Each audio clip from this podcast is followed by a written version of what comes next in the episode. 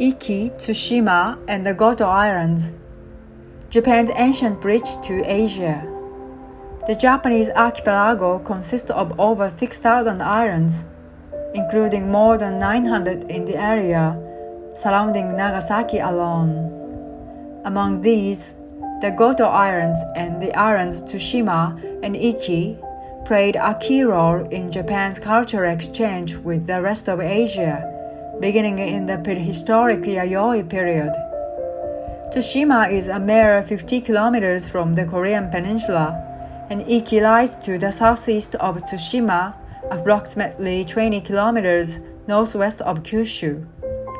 The islands were stepping stones on the ancient route from Kyushu to the continent, along which Chinese culture and other peoples came to Japan. Bronze and iron tools as well as stone masonry and rice cultivation, were introduced this way.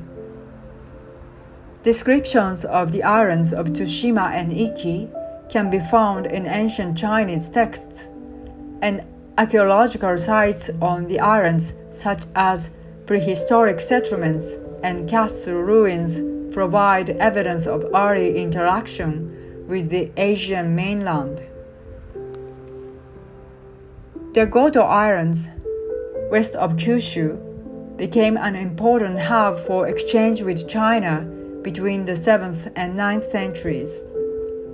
The Japanese court sent political and cultural envoys to Tang Dynasty China from the islands.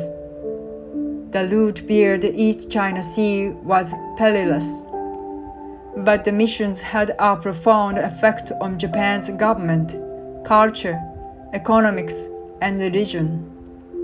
Buddhism flourished. Chinese characters were adapted to create Japan's first writing system, and systems of government and administration were established modeled on those of China.